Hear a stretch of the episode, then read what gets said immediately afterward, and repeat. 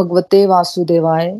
ओम नमो भगवते वासुदेवाय। श्रीमद भगवत गीता की जय। Hare Krishna Hare Krishna Krishna Krishna, Hare Hare.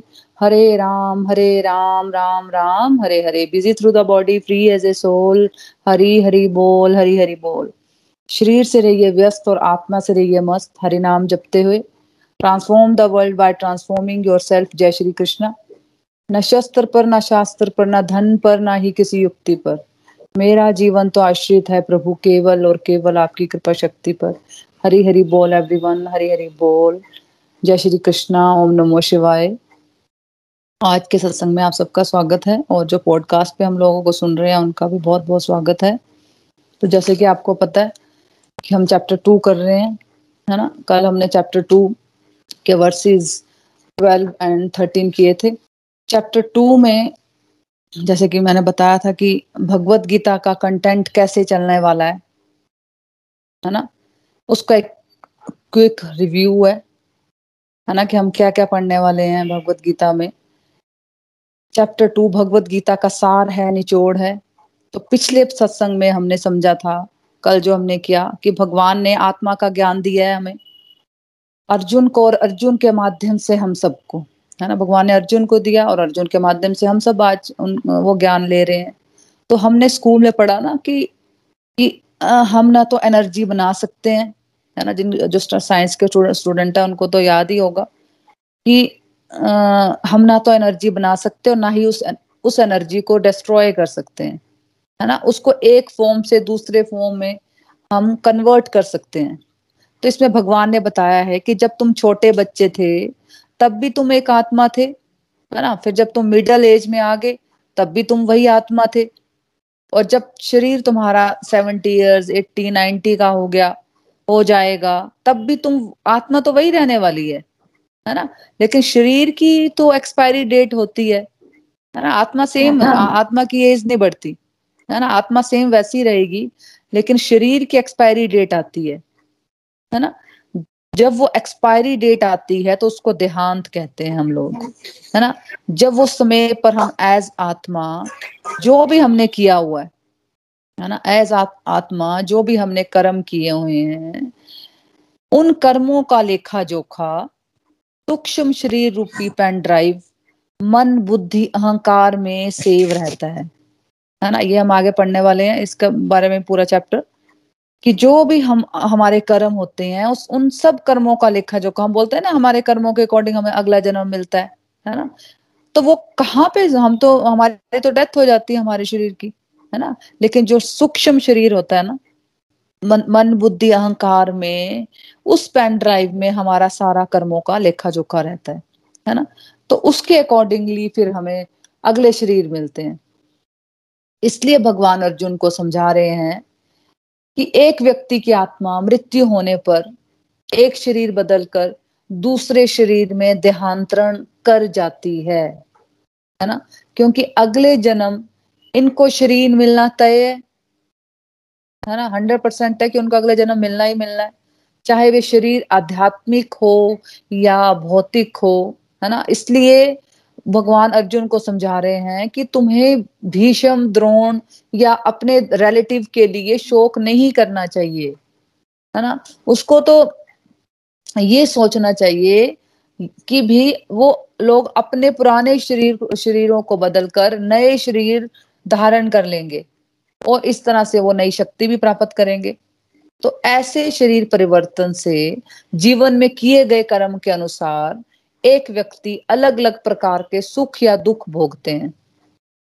फिर हमने ये भी समझा कि भगवान ने मृत्यु को ही एग्ज़ाम्पल क्यों दिया हमें समझाने के लिए, है ना? उसमें हमने समझा था कि एक व्यक्ति को बदलाव से डर लगता है है ना? हम अपने जीवन में देखें तो हमें सबसे ज़्यादा सच में बदलाव से ही डर लगता है है ना? उसको शहर बदलना पड़े छोटी छोटी बातें लेते हैं पहले अगर हमें कोई जैसे जॉब वाले है, जैसे मैं अपना बोलूँ तो मैं हमेशा पत्नी मेरे को लग, दस बारह स्टेशन मैंने चेंज किए होंगे, है ना? और सच में बहुत टेंशन लगती थी कि अब कैसे सारे सामान को इकट्ठा करना है, फिर वो वो उनको पैक करना है, फिर दूसरे सिटी में जाना है है ना? तो उसको शहर बदलना पड़ता है, नौकरी बदलनी पड़ती है कई बार। है ना? कई बार क्या आप जैसे जो जॉब वाले हैं, उनको बदलनी पड़ती है। बिज़नेस में भी ऐसे रहता है कि बिज़नेस आपको अलग अलग तरह के बिज़नेस करने पड़ते हैं, आगे बढ़ना तो। तो ये सब चीज़ें हमें बहुत बड़ी लगती है। कोई भी चीज़ जो नहीं करते हैं हम, है ना? तो सबसे बड़ा बदलाव हम लोगों के साथ भी यही होने वाला है कि हमारे चाहने वाले भी एक दिन शरीर छोड़ देंगे। और हमने भी ये शरीर छोड़ना है ना? हम लोग सब हम लोगों के हम लोग सब शरीर छोड़ेंगे, है ना? तो अगर हमने इस पॉइंट को समझ लिया, मृत्यु के भय को जीत लिया, देखो ये हंड्रेड परसेंट का भय है है ना? इसके ऊपर कोई कुछ नहीं है। इसके ऊपर कुछ नहीं है, कोई प्रॉब्लम कोई चिंता नहीं है इसके ऊपर, है ना? तो अगर किसी ने हंड्रेड के उठाने की तैयारी कर ली ना, है ना? तो उसको फिर दस पंद्रह के उठाना बहुत ईजी लगेगा। तो भगवत गीता से क्या कर रहे हैं हम? भगवत गीता से हम इस भय से मुक्ति प्राप्त करने की कोशिश करने वाले हैं, है ना? तो दुनिया के कोई भी चैलेंजेस स्ट्रेसेस या प्रॉब्लम्स फिर हमें उतने ही, उतने मुश्किल नहीं लगेंगे। फिर हमें बहुत आसान लगने शुरू हो जाएँगे। जब हमने इस पे मृत्यु के भय पे अगर हमने विजय प्राप्त कर ली तो हमें फिर जो अपनी दुनियादारी का जीवन है ना है ना? उसके चैलेंजेस है ना, वो फिर आसान लगने शुरू हो जाते हैं। इसलिए भगवान या मृत्यु का उदाहरण दे रहे हैं एक्सट्रीम हंड्रेड परसेंट वाला उदाहरण दे रहे हैं।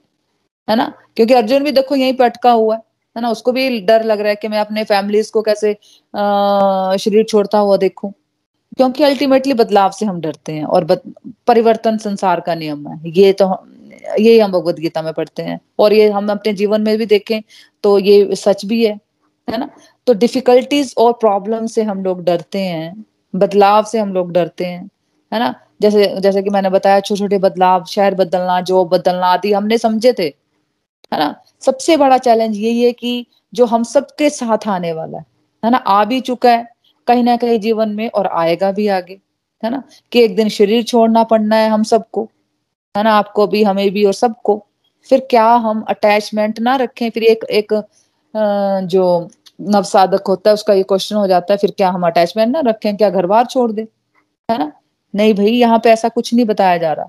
देखो, मूर्ख होते हैं ऐसे लोग जो समझ नहीं पाते। इसलिए वो ऐसा करते हैं और कहते हैं, है ना? देखो, हम लोग जंगल में जाकर, अगर हम जंगल में भी चले जाए, ठीक है, यार, हमारी भक्ति नहीं हो रही परिवार में रह के, है ना? अगर हम जंगल में चले जाए, मान लो, है ना? या कोई चला गया, मान लो, जंगल में, है ना? लेकिन फिर भी वहाँ पे अपने परिवार के बारे में सोच रहा है तो उसको मुक्ति नहीं मिलेगी, है ना? आप भगवान की सेवा भाव से परिवार में रहते हुए सबके साथ डील करोगे, है ना? जॉब पर जाते हुए आप, मान लो एक आपकी बहुत बढ़िया जॉब है ना? आप बढ़िया बढ़िया कपड़े पहनते हो, है ना? बहुत बढ़िया गाड़ी में ऑफ़िस जाते हो, है ना? क्योंकि आपका वर्क प्लेस एक कॉर्पोरेट लेवल पर है है ना? तो कॉर्पोरेट की मीटिंग्स अटेंड करते हो, है ना? लेकिन क्या करते हो आप? मन में प्रभु का स्मरण करते रहते हो, क्योंकि आप समझ चुके हो कि मेरा तो कुछ नहीं है, जो भी है प्रभु का है। मुझे प्रभु ने मुझे प्रभु के सेवा भाव से सारे कार्य करने हैं मुझे क्या करना मुझे प्रभु के सेवा भाव से सारे कार्य करने हैं। तो दिखने में तो वो साधु बाबा जंगल में रहने वाला बहुत एडवांस लगेंगे है ना हमें? लेकिन एक्चुअली क्या होगा कि हो सकता है वो आ, अपने परिवार के बारे में सोच रहा है लेकिन जो एक सूटेड बूटेड इंसान है जो ऑफ़िस जाता है लेकिन मन में वो भगवान के बारे में सोचता है तो एडवांस तो वो हुआ फिर। है ना? तो लेकिन एक्चुअली क्या होता है? मन ही हमारे बंधन का कारण है और मन ही हमारे मोक्ष का कारण है। तो ये कहीं नहीं बोला गया है कि परिवार बंधन का कारण है या नौकरी बंधन का कारण है। मन ही हमारे बंधन का कारण है। तो थ्योरेटिकल लेवल पर हमें समझना है, ये नहीं कि अब हमें हमें तो लगता नहीं ऐसा कि नहीं नहीं, हमारी कोई आत्मा होती है या मतलब मैं एक आत्मा हूँ, है ना? तो इसको इस इस बारे में स्ट्रेस नहीं लेना। अभी सिर्फ़ थोरेटिकल लेवल पर हमें समझना है इन चीज़ों को, है ना? तो प्रभु ने बताया कि मैं एक सोल हूँ, है ना? अगर हम अपने आप को शरीर मानते हैं तो फिर क्या करते हैं हम? फिर अपना फ़ायदा, अपना नुकसान देखते हैं। मेरा फ़ायदा कैसा हो जाए? मेरी फैमिली का फ़ायदा कैसा हो जाए? कॉन्सेप्ट क्लियर हो गया कि मैं आत्मा हूँ। आत्मा को कोई फ़र्क ही नहीं पड़ता, मेरा कितना अकाउंट है, कितना मेरा मेरा स्विस अकाउंट में कितना बैंक बैलेंस है। क्योंकि उसको पता है कि मेरे को यहाँ पे हैप्पीनेस नहीं मिलेगी मेरे को पैसे से हैप्पीनेस नहीं मिलती है ना? मैं तो आत्मा हूँ मुझे तो भगवान से कनेक्शन बनाना है ना? हरि नाम करना है भगवान को खुश करने वाले कार्य करने हैं क्योंकि वो ही मेरी खुराक है। अगर हम इस कॉन्सेप्ट को समझ लेंगे ना इस कॉन्सेप्ट को अगर हम पकड़ लिया अगर हमने है ना? तो लाइफ फिर बहुत सिंपल हो जाएगी। हाँ जी ममता जी पढ़ लो फोर्टीन श्लोक। हरि बोल। हाँ जी हाँ जी कुंती तथा दुख का क्षणिक उदय तथा काल क्रम में उनका अंतर ध्यान होना सर्दी तथा गर्मी की ऋतुओं के आने जाने के समान है। हे वर्तवंशी, वे इंद्रिय बोध से उत्पन्न होते हैं और मनुष्य को चाहिए कि विचल भाव से उनको सहन करना सीखे। हरी बोल। हरी हरी बोल। हाँ जी। तो भगवान श्री कृष्ण इसमें अर्जुन को समझा रहे हैं कि एक व्यक्ति को अपनी ड्यूटीज़ को करते हुए जो ये सुख सुख और दुख है ना, जो क्षणिक है है ना, सुख भी आएगा तो चला जाएगा, दुख भी आएगा तो चला जाएगा, है ना? सुख नॉन परमानेंट है जो, सुख तथा दुख के क्षणिक आने जाने को सहन करने की प्रैक्टिस होनी चाहिए, अभ्यास होना चाहिए। अपनी ड्यूटीज़ को करते हुए सुख और दुख को सहने का अभ्यास होना चाहिए। देखो, ना सुख परमानेंट है, ना दुख परमानेंट है है ना? तो भगवान ने हमें समझाने के लिए कि इसको सर्दी और गर्मी से भी कंपेयर किया है फिर। इसमें भगवान हमें ये संदेश दे रहे हैं कि जैसे सर्दी और गर्मी आती है, वैसे ही सुख और दुख आएँगे ही आएँगे। देखो हम अब, अभी गर्मी चल रही है तो क्या हम रोक सकते हैं कि सर्दी ना आए? है ना? नहीं, हम नहीं रोक सकते, है ना? वैसे ही हम अपने जीवन में जो हमारे सुख और दुख आते हैं, हम उसको रोक नहीं सकते। है ना? जैसे सर्दी के बाद गर्मी आती है, फिर गर्मी के बाद सर्दी, ये चक्कर चलता रहता है।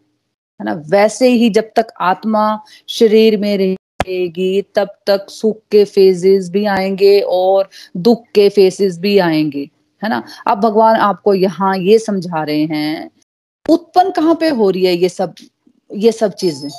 है ना? ये सब चीज़ें, बातें कहाँ से उत्पन्न हो रही है? देखो ये ये सेंस परसेप्शन है। मीन्स इंद्रिय बोध है ये। ये एक्चुअली एग्जिस्ट एग्जिस्ट ही नहीं करती बातें, है ना? मतलब सेंस परसेप्शन क्या है?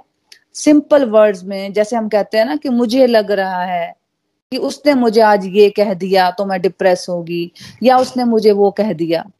ये चीज़ें होती नहीं है सुख दुख कुछ, लेकिन हमने क्या हो कि बना दिया होता है। दृष्टिकोण ये है हमारे, ये हमारे दृष्टिकोण है हमारे सारे, है ना? तो ये शब्द जो हम लगना लगना कहते हैं, जो हम यूज़ करते हैं ना मुझे ऐसा लग रहा है, मुझे ऐसा लग रहा है है ना? किसको लग रहा है ये? तो कई बार हमने पिक्चर बना ली होती है मन में कि ये मुझे पसंद नहीं करता या पसंद नहीं करती, है ना? या उसने मुझे ये कह दिया, ये कमेंट मार दिया तो मुझे बुरा लग गया, है ना? तो चाहे दूसरे इंसान की इंटेंशन कुछ और ही है है ना? अगर आपने, उसने कुछ आपको कह दिया दस साल पहले मान लो, किसी ने हमें कह दिया तो चाहे उसको कुछ याद ही ना हो, है ना? लेकिन हमने क्या, हमने मन में बिठा के रख ली बात वो दस साल पुरानी, है ना? और अपने आप को परेशान करी जा रहे हैं। यही सारी चीज़ें हमारे दिमाग में, कुछ ना कुछ हमारे दिमाग में चलता ही रहता है। है ना? तो ये सेंस परसेप्शन है। है ना? मान लो इसको एक एग्ज़ाम्पल से समझते हैं हम। मान लो एक एक रेस्टोरेंट है है ना? एक रेस्टोरेंट में दो कपल खाना खाने जाते हैं। सेम ही डिश ऑर्डर करते हैं। एक कपल को खाना बहुत अच्छा लग रहा है। है ना? मान लो उसने कुछ पनीर की आइटम ऑर्डर की। तो एक कपल को खाना बहुत अच्छा लगा। है ना? दो कपल ने खाना ऑर्डर किया, लेकिन एक कपल को खाना बहुत अच्छा लगा, लेकिन दूसरे कपल को खाना अच्छा नहीं लग रहा। है ना? वो बहुत शोर मचा देता है कितने पैसे भी ले लिए और तुमने खाना कितना गंदा बनाया। है ना? तो क्या है? डिफरेंस क्या है? ये है सेंस परसेप्शन तो फ्रेंड ज़िंदगी में सुख क्या है, दुख क्या है, ये उस इंसान की इंद्रियों का दृष्टिकोण है। कई बार देखो, कई बार कई बार लोग फिजिकली कई लोग वीक होते हैं, है ना? और उनमें वेल्थ वाइज भी वीक होते हैं कई लोग, लेकिन फिर भी वो लोग खुश रहते हैं, है ना? क्योंकि उनके दृष्टिकोण में पॉजिटिविटी रहती है। इसलिए ज़िंदगी में हैप्पीनेस को वो अनुभव कर सकते हैं, और कई बार लोगों के पास फ़िज़िकल लेवल पर बहुत कुछ होता है। लेकिन फिर भी वो डिप्रेस रहते हैं, है ना? फ़िज़िकल लेवल पे वो बिल्कुल फिट है, सब कुछ है है ना? लेकिन कोई एक चीज़ नहीं होगी, फिर वो डिप्रेस हो जाएँगे। वेल्थ वाइज ले लो, बहुत सारा पैसा रहता है, लेकिन कोई एक चीज़ में कमी होगी। कोई बेटा मान लो उसका ठीक नहीं है, उसकी हेल्थ नहीं ठीक है, या उसका बेटा गलत हाथों में चला गया है तो तब वो डिप्रेस हो जाएगा, है ना? यानी कि जो इंद्रियाँ हैं, वो नेगेटिव ही देख रही हैं लाइफ में। वो अपनी ब्लेसिंग्स को नहीं देखती, अपनी ब्लेसिंग्स को काउंट नहीं करती कि भाई एक चीज़ है अगर मेरे जीवन में मुश्किल तो भाई बाकी नौ चीज़ें तो मेरी अच्छी चल रही हैं, या दो चीज़ें मेरी मुश्किल हैं लाइफ में तो बाकी आठ, सात, आठ चीज़ें तो मेरी बढ़िया चल रही हैं। तो वो क्या कर रहा है, फिर वो नेगेटिविटी की तरह तरह, तरफ़ जीवन जीता है है ना? देखो आप चाहो ना चाहो, दुख तो आने ही वाले हैं, है ना? हमारे चाहने से कुछ नहीं होगा। अब इसको एक और एग्ज़ाम्पल से समझते हम। जैसे हमने कल भी समझा था इसको थोड़ा कि एक पर्सन की डेथ होती है है ना? कि पंद्रह मिनट में कितने लोग मर जाते हैं, लेकिन हमें पता ही नहीं होता, है ना? हम सोचना नहीं चाहते, क्योंकि वहाँ पे हमारे लव्ड वंस नहीं है। मान लो एक पर्सन की डेथ हो रही है है ना? तो डेथ तो एक ही है, लेकिन क्या सबके एक्सपीरियंसेस एक ही हैं? है ना? एक ने सोचा कि मान लो एक एक वाइफ है, उसके हस्बैंड की डेथ होगी, है ना? तो उसने सोचा कि मेरे पति, मुझे बहुत दुख है, मेरे पति चले गए। है ना? तो मुझे तो फाइनेंस मैनेज करने बिल्कुल नहीं आता। Uh, मुझे तो कुछ पता ही नहीं है क्या बैंक बैलेंस है मेरा। मुझे तो कभी मैं बैंक ही नहीं गई तो घर कैसे चलेगा? तो पत्नी के दुख का कारण ये है कि पति के जाने के बाद जो कॉम्प्लिकेशन आने वाली है उसके जीवन में उसको हैंडल वो कैसे करेगी? है ना? क्योंकि उसके जाने के बाद उसके जीवन पर असर पड़ रहा है। है ना? देखिए सब लोग अंदर से स्वार्थी होते हैं। है ना? बट बाहर से नहीं बोलते। है ना? तो उस पर्सन के जीवन में मतलब पर्टिकुलर पर्सन के जीवन में आने से जितने प्लेजर्स मिल रहे थे, जितने रिसोर्सेज मिल रहे थे, जितनी अटैचमेंट थी आपकी, उसके अकॉर्डिंगली आपको दुख मिलने वाला है। और दूसरे व्यक्ति ने, मान लो उससे उधार ले रखा है, जिसकी डेथ होगी है है ना? बीस लाख का उसने उधार ले रखा था, है ना? अगर उसकी मृत्यु होगी तो क्या हुआ? फिर वो तो सुखी हो गया, है ना? वो सुखी हो जाएगा। अब तो मुझे पैसे नहीं देने पड़ेंगे। है ना? तो ये देखिए ये है सेंस परसेप्शन दूसरा उदाहरण देखते हैं और। मान लो एक लड़का है जो बचपन से ही फ़र्स्ट आता है है ना? कभी भी उसने सेकंड डिवीज़न में पास किया ही नहीं। हमेशा वो फ़र्स्ट ही आता है। तो उसने टारगेट बना रखा था कि मुझे सेकंड आना ही नहीं है एक बार है ना? कभी एक बार भी मुझे सेकंड नहीं आना एक बार क्या हुआ इलेवेंथ में आ, वो सेकंड आ गया। एक बार इलेवेंथ में उसका एक परसेंट कम आ गया। वो फ़र्स्ट नहीं आया सेकंड आ गया। उसके 98 परसेंट नंबर थे और फ़र्स्ट वाले के 99 परसेंट थे। है ना? अब उसी क्लास में एक और बच्चा है। उसके बचपन से ही 50 परसेंट नंबर से कभी ज़्यादा नहीं आते थे। है ना? लेकिन अब उसने मेहनत की, है ना? थोड़ा किस्मत ने भी उसका साथ दिया और उसके 70 परसेंट नंबर आ गए। और आपके हिसाब से खुश किसको होना चाहिए? थोड़ा सोचो। हमारे हिसाब से तो खुश 98 परसेंट वाले को ही होना चाहिए। सेवेंटी परसेंट सेवेंटी परसेंट वाले को दुखी होना चाहिए, यही होना चाहिए ना। लेकिन इंद्रिय बोध, है ना? बच्चे को उसकी एक्सपेक्टेशन उसकी इंद्रियाँ बता रही हैं कि तू तो फेल हो गया जीवन में, तू तो कुछ कर ही नहीं पाया, है ना? तो सोच सोच कर उसने इतना डिप्रेस कर लिया अपने आप को कि सुसाइडल थॉट्स आने लग गए उसको, और उसने सुसाइड कमिट भी कर लिया। तो दोनों सिचुएशंस देखो है ना, कि एक बच्चा सेवेंटी परसेंट लेकर बहुत खुश हो गया, है ना, क्योंकि उसके हमेशा फिफ्टी परसेंट आते हैं तो उसको सेवेंटी परसेंट लेके वो तो पूरा नाच रहा है है ना, बहुत खुश हो गया। उसके पेरेंट्स भी खुश है तो दूसरा पर्सन 98 परसेंट लेकर अपने आप को फेलियर सोचकर सुसाइड कर लेता है। है ना, देखो, हमारे आसपास बहुत सारे एग्ज़ाम्पल होते हैं। मेरा, मैं अपना बताती हूँ, मेरा बेटा पढ़ रहा था हॉस्टल में जेपी में उसने इंजीनियरिंग की तो एक दिन उसका बहुत शोर फ़ोन पे बात हो रही तो बहुत शोर आ रहा था। मैंने बोला, क्या बहुत शोर आ रहा बोलता, आज मम्मा किसी ने यहाँ पे सुसाइड अटेम्प्ट कर लिया। मैंने बोला और उसको जानता था उसी क्लास का बच्चा। तो मैंने बोला, क्यों? मतलब उसका रिज़ल्ट अच्छा नहीं आया और उसको पेरेंट्स टीचर ने बुलाया होगा पेरेंट्स को। तो मतलब वो रास्ते में थे ऑन द वे थे रास्ते में, और वो पेरेंट्स का इकलौता बेटा। और वो जब दरवाज़ा खोलते हैं तो उसने वो सुसाइड कर लिया होता उसने, है ना? तो ये ये होता है कि सेंस परसेप्शन इसको ही इंद्रिय बोध कहते हैं। तो भगवान कहते हैं कि ये समझो, देखो when the attitude is right everything as feels as all right है ना? तो इस बात को हमें समझना है। देखो एटीट्यूड हमारे हाथ में है, हमारी परिस्थितियों के हाथ में नहीं है, हमारे सरकमस्टांसिस के हाथ में नहीं है हम हमारा एटीट्यूड तो इस एटीट्यूड को अपने जीवन में डेवलप करना है है ना? हमारा एटीट्यूड हमारे हाथ में तो ये जो हम उलझे रहते हैं ना, कि सुख आ गया तो खुश हो गए, है ना? एक्साइटेड हो गए और दुख आ गया तो डिप्रेस हो गए। तो इन सब के ऊपर उठने का प्रयास करना है हमें। हमें कर्म से डिटैचमेंट नहीं लानी है। पहली बात तो ये है, हमें अपने कर्मों से डिटैचमेंट नहीं लानी है। क्या होगा, क्या नहीं होगा, इस बात से डिटैचमेंट लानी है। इस बात को हमें एक्सेप्ट कर रहे हैं कि हमारे मन के मुताबिक जीवन में देखो, पंद्रह बीस परसेंट ही काम होंगे। बड़ी अच्छी किस्मत होगी तो थोड़ा सा ज़्यादा पैंतीस परसेंट तक चले जाओगे। लेकिन हमारे मन के विपरीत जाने वाली सिचुएशंस ज़्यादा रहेंगी जीवन में। है ना? ये हमें समझ के रखना है इस बात को। अब भगवान क्या कह रहे हैं? इसमें सुख और दुख दोनों में डिस्टर्ब नहीं हो जाना चाहिए हमें है ना? जनरली सुख में हम बहुत ज़्यादा एक्साइटेड हो जाते हैं घमंडी हो जाते हैं है ना? मतलब पैसा अगर किसी के पास आ, आ गया मान लो तो बहुत ज़्यादा वो एक्साइटेड हो जाते हैं और दुख में क्या हो जाता है? दुख में फिर डिप्रेशन में चले जाते हैं है ना? तो भगवान यहाँ ये बता रहे हैं सिंपल शब्दों में कि स्टेबल रहकर स्टेबल रहना हमें अपने जीवन में। स्टेबल रहकर अपनी ड्यूटीज़ को परफॉर्म करना है। जितना ज़्यादा हम स्टेबिलिटी पर फोकस करेंगे, उतना ज़्यादा हम शांति की तरफ़, खुशी की तरफ़ और सक्सेस सक्सेस की तरफ़ बढ़ेंगे, है ना?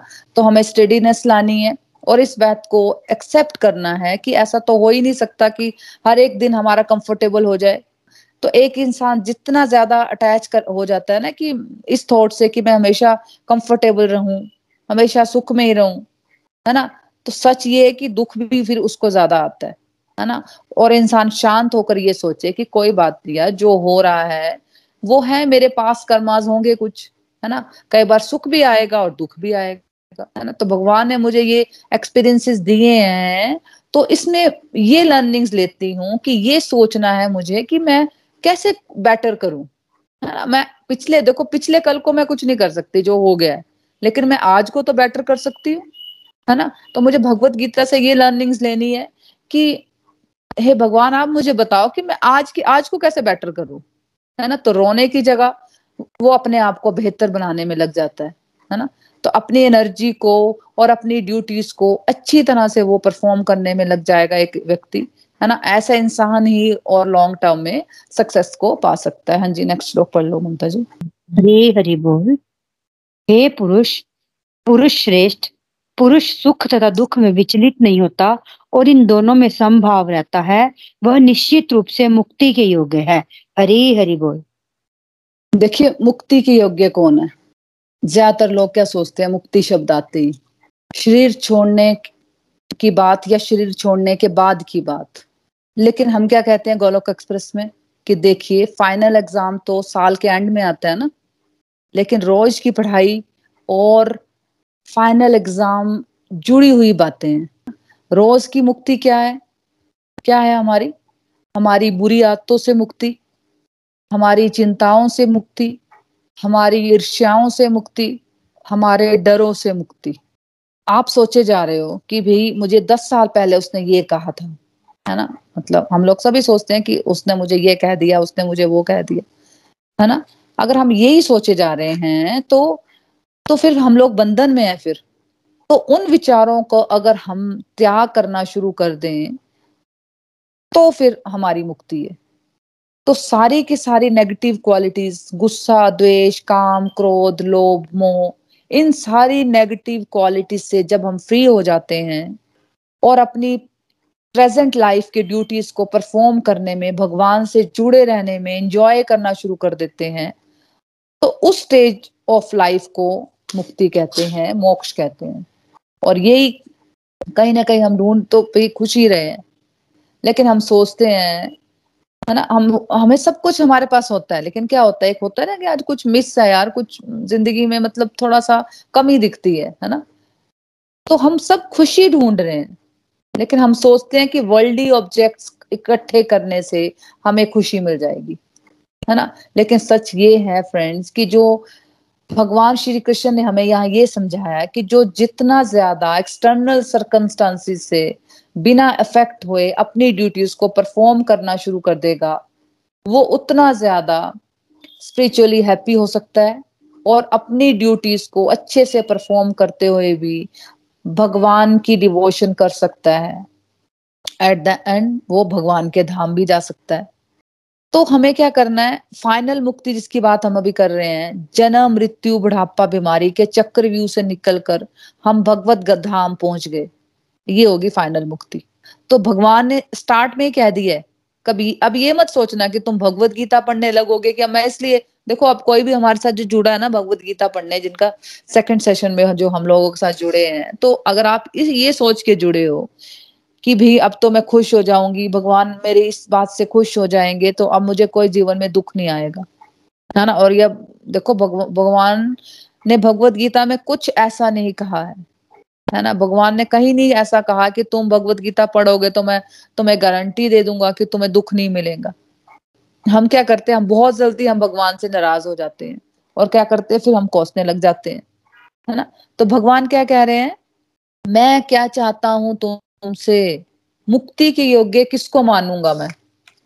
जो ये अटैचमेंट रखे, हमेशा कि मैं हमेशा सुखी रहूँगी और मुझे तो दुख आएगा नहीं, या वो मुक्ति की योग्य है जो सुख और दुख के बाहरी स्वभाव को समझकर उससे विचलित होना बंद कर दे।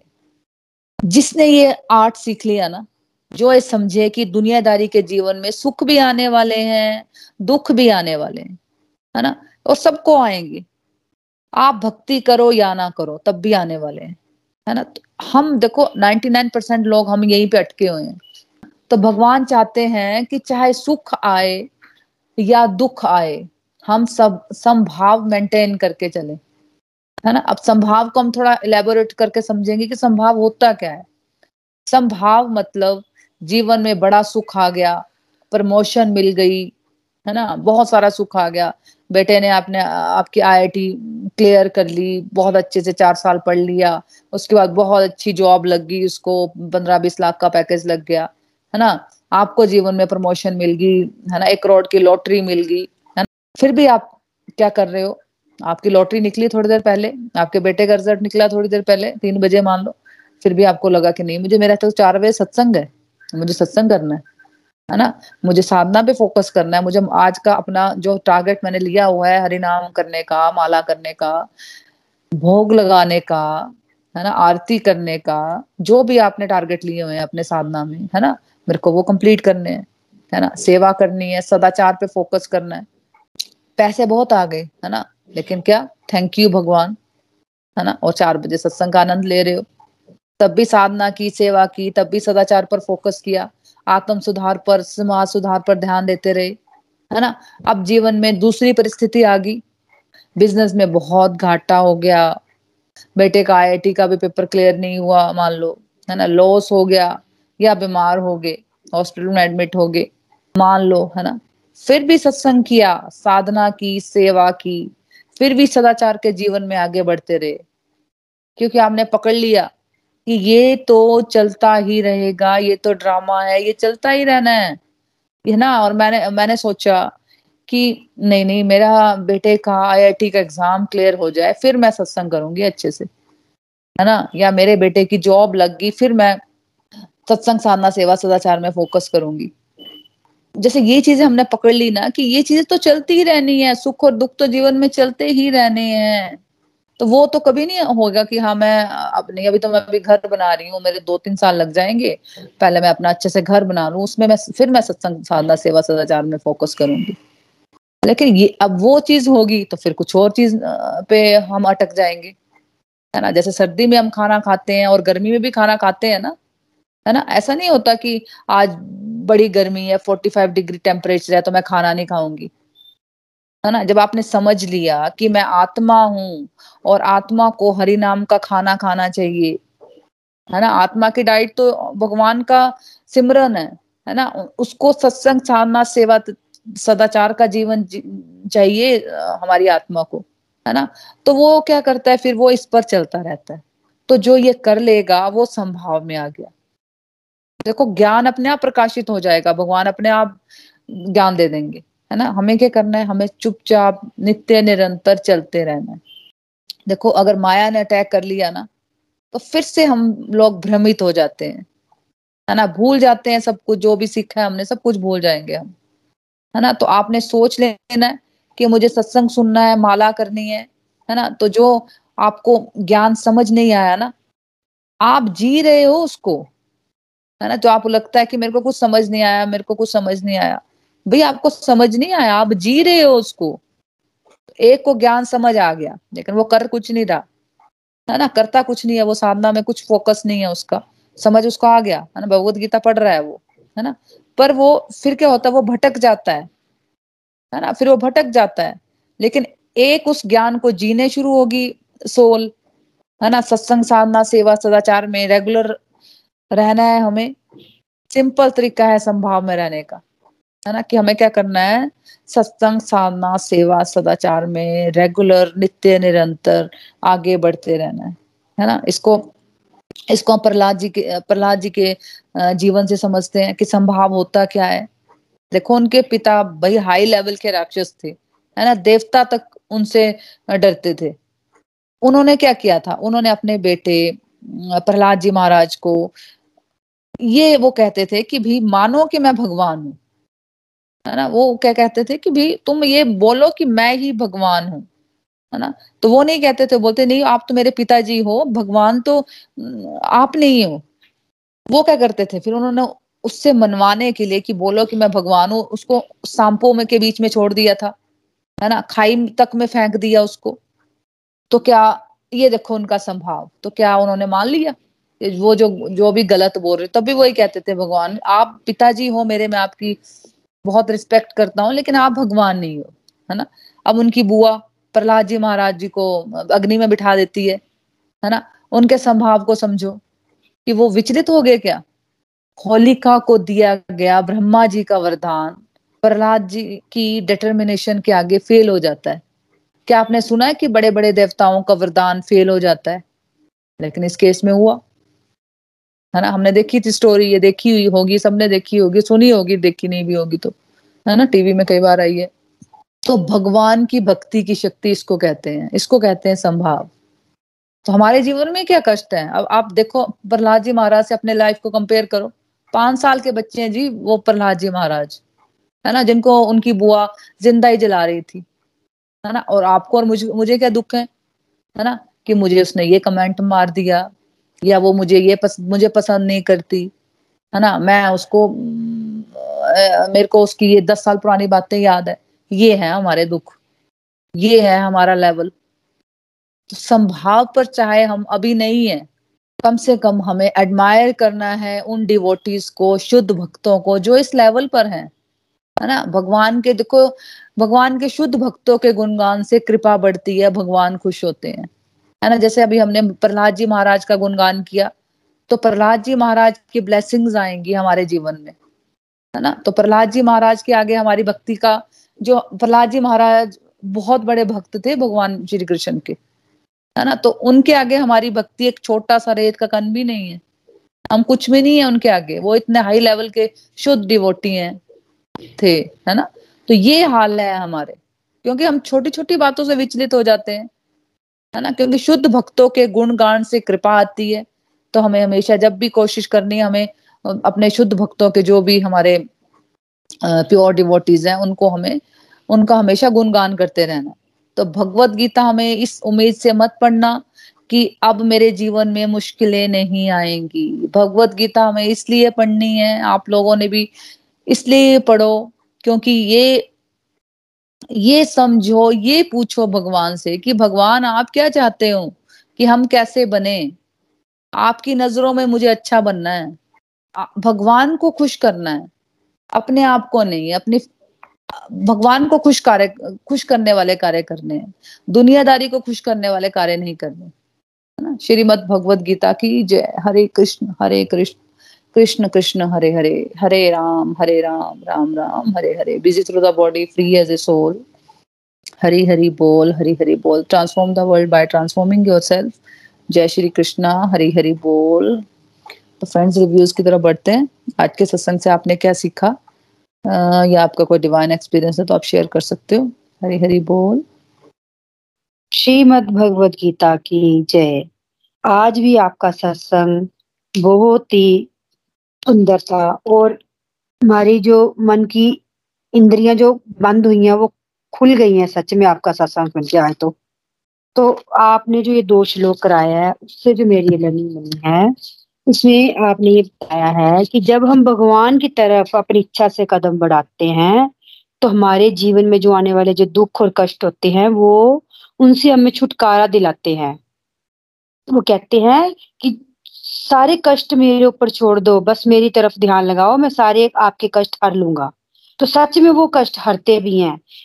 हम इस अपनी लाइफ में रहते हुए, जीवन में जो भी हमें छोटे मोटे हम जब जैसे आपने बताया, चिंता में कहते हमें, किसी ने कुछ बोल दिया, किसी ने ये बोल दिया, हम इसी के ऊपर फोकस करते रहते हैं।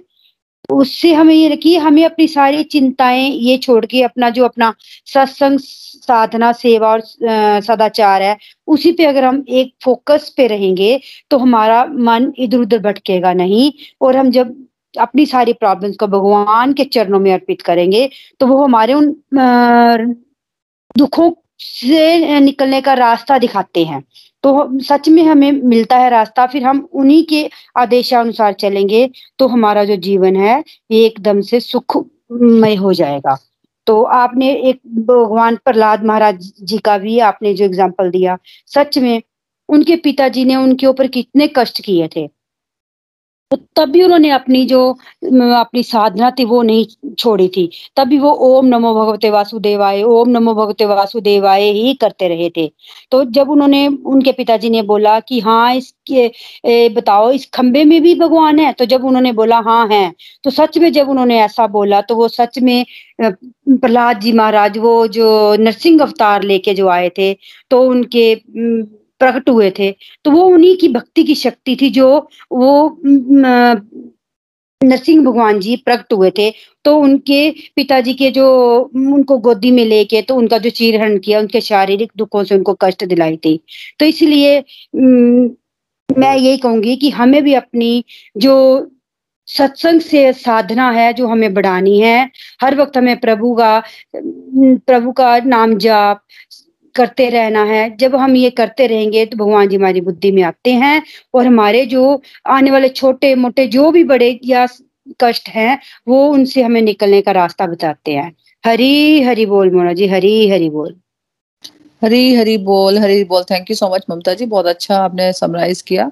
बिल्कुल, देखो हम लोग टाइम वेस्ट करते हैं, है ना? टाइम वेस्ट फालतू उलझनों में उलझे रहेंगे, इधर की बातें, उधर की बातें सुनने में। कितना टाइम टाइम तो वेस्ट होता है, ऊपर से कितनी एनर्जी वेस्ट होती है है ना? इसकी चुगलियाँ, उसकी चुगलियाँ, या उसने मुझे ये बोल दिया, उसमें उलझे, उसी में टेंशन है ना? दस साल पुरानी बात सोच रहे हैं, और उसको चाहे पता ही ना हो कि हम सोच ही जा रहे हैं उसके बारे में, है ना? वो तो अपने जीवन में आगे बढ़ गया होगा, या उसको पता ही नहीं होगा, है ना? तो हम फालतू उलझे रहते हैं।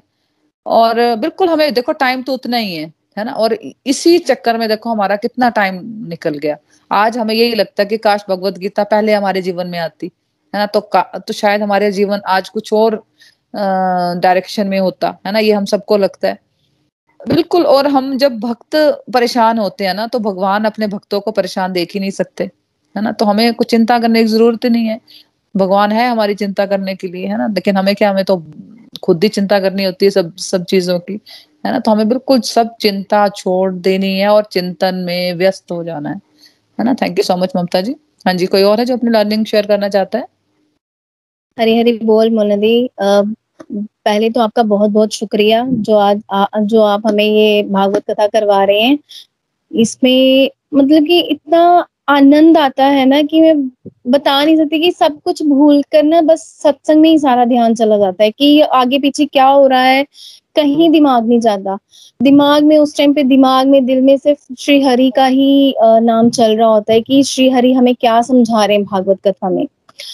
आज की जो, आज का वैसे जो आज का सत्संग था, बहुत ही दिव्य था, जो आज आपने हमें दो श्लोक करवाए हैं, उनमें मतलब जो हमारे रेगुलर जो हमारा जीवन चल रहा है तो उसी से रिलेटेड है।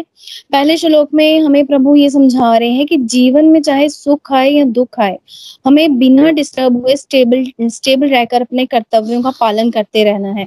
जब तक जीवन रहेगा, सुख दुख तो ऋतुओं की तरह आते ही रहते हैं। सुख दुख परमानेंट नहीं है। एक्चुअली सुख दुख जैसा कुछ है ही नहीं है। ये इंसान का एक परसेप्शन उसका दृष्टिकोण होता है जो सिचुएशन को सुख और दुख में बदल देता है।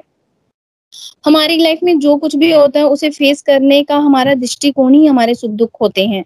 नॉर्मली होता ये है कि जब किसी की लाइफ में कुछ अच्छा होता है तो वो परेशान जब कुछ बुरा होता है तो परेशान हो जाता है। जब कुछ अच्छा होता है तो वो खुश हो जाता है। प्रभु हमें ये समझा रहे हैं कि हमें हर सिचुएशन को स्टेबिलिटी के साथ फेस करना है। और दूसरे श्लोक में हमें प्रभु ये संदेश दे रहे हैं कि मुक्ति के योग्य वो लोग हैं जो सुख दुख से प्रभावित ना होकर स्टेबल रहें। मुक्ति मतलब डर से, ईर्ष्या, नफरत, लालच से मुक्ति, शरीर से नहीं। एक इंसान स्टेबिलिटी एक इंसान में स्टेबिलिटी कैसे आती है? उसकी स्पिरिचुअल एक्टिविटी से, सेवा, सत्संग, साधना, सदाचार से। हमें निरंतर सेवा, सत्संग, साधना, सदाचार से प्रभु की ओर बढ़ते रहना है, क्योंकि हमें प्रभु को खुश करना है, इंसान को नहीं।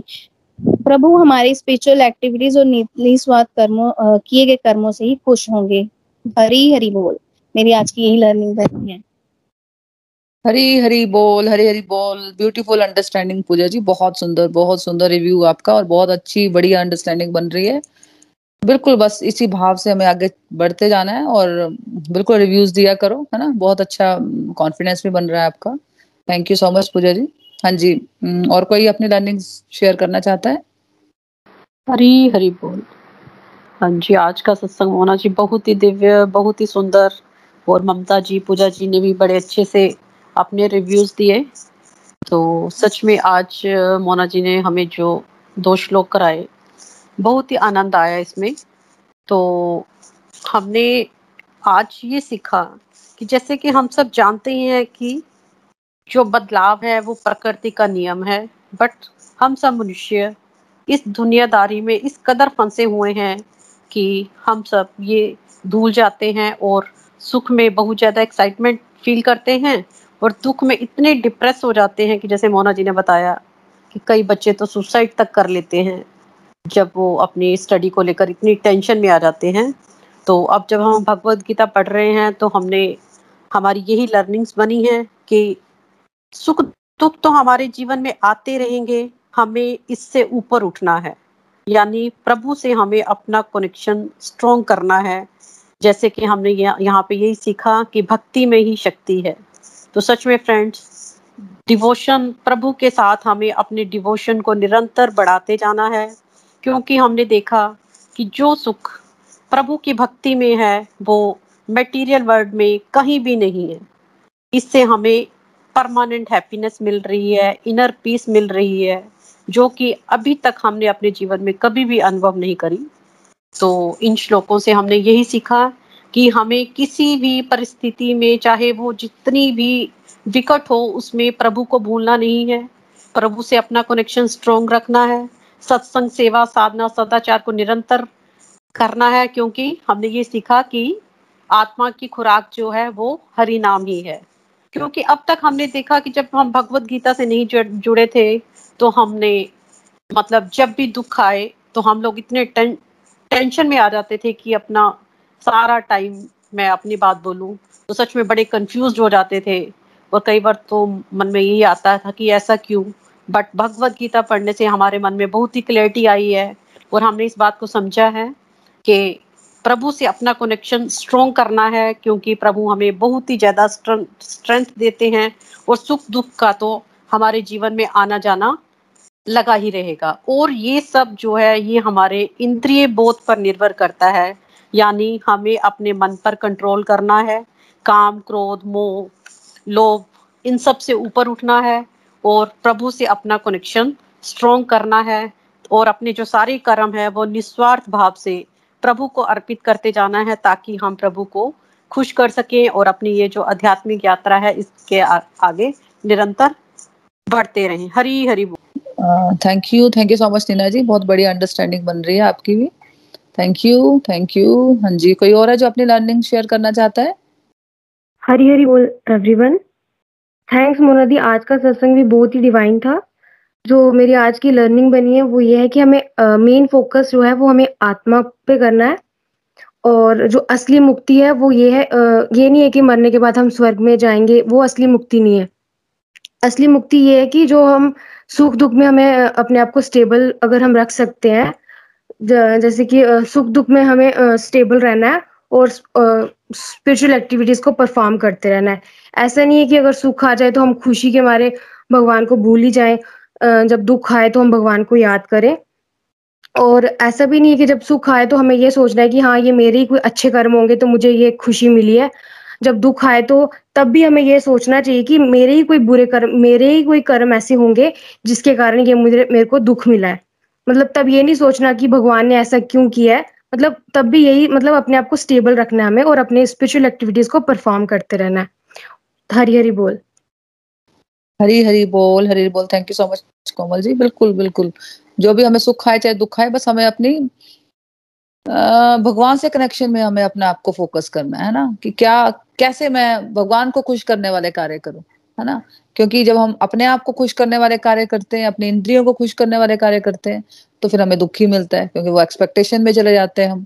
और जब एक्सपेक्टेशंस मेट आउट नहीं होती तो फिर हम दुखी हो जाते हैं। है ना? तो हमें क्या करना है? हमें वो काम करने हैं। अब खाना भी बना रही हूँ तो मैं इसलिए बना रही हूँ कि भगवान मैं आपको खुश कर सकूँ। है ना? मैं आपको भोग लगा सकूँ। है ना? तो अपने आप वो खाना अच्छा बनेगा तो अपने आप वो अप्रिसिएशन भी हो जाएगी। है ना? तो thank you thank you so much Komal ji. हाँ जी, कोई और है जो अपनी लर्निंग शेयर करना चाहता है? तो ठीक है, फिर हम भजन की तरफ़ बढ़ते हैं। मोना जी, आज का सत्संग मैं भजन मैं गाऊँगी। ये सत्संग आज के जो आपने दो श्लोक पढ़ाए हैं, ये उसी के ऊपर है। तेरे आचरनाच मेरी अरदास दाता। तेरे आचरनाच मेरी अरदास दाता, कि हर पल बने अरवे, मेरा विश्वास दाता, कि हर पल बन दरवे मेरा विश्वास दाता, तेरे आचरनाच मेरी अरदास दाता। तेरी वाणी सच्ची है, तेरा प्यार अनोखा है, तेरी वाणी सच्ची है, तेरा प्यार अनोखा है, तेरे बचन च जो चलदा, सदा रहंदा सौखा है, सपने विच भी ना सपने विच भी ना डोले विश्वास दाता तेरे आचरना च मेरी अरदास दाता कि हर पल बड़ अरवे, मेरा विश्वास दाता उतराइया, चढ़ाइया कई जीवत आंदिया ने उतराइया चढ़ाइया कई ज़िंदगी विच आंदिया ने जे किरपा होवे तेरी हस के लंघ जांदिया ने जे किरपा होवे तेरी हस के लंघ जांदिया ने हथ सिर ते होवे तेरा हथ सिर ते होवे, मेरा, मेरे सर ताज दाता, तेरे आचरना च मेरी अरदास दाता। कि हर पल बड़ वे, मेरा विश्वास दाता। कि हर पल बड़ वे मेरा विश्वास दाता तेरे आचरना च मेरी अरदास दाता इस दासत दाता जी, एक कर्म कमा देना। इस दास ते दाता जी, एक कर्म कमा देना। मैनू अपना बना लेना, चरना विच ला लेना। मैनू अपना बना लेना, चरना विच ला लेना। मैं तेरी हो जावा, मैं तेरी हो जावा। मिटे यम त्रास दाता, तेरे आचरना च मेरी अरदास दाता, कि हर पल बन दरवे मेरा विश्वास दाता, कि हर पल बन दरवे मेरा विश्वास दाता, तेरे आचरना मेरी अरदास दाता। जय श्री हरि।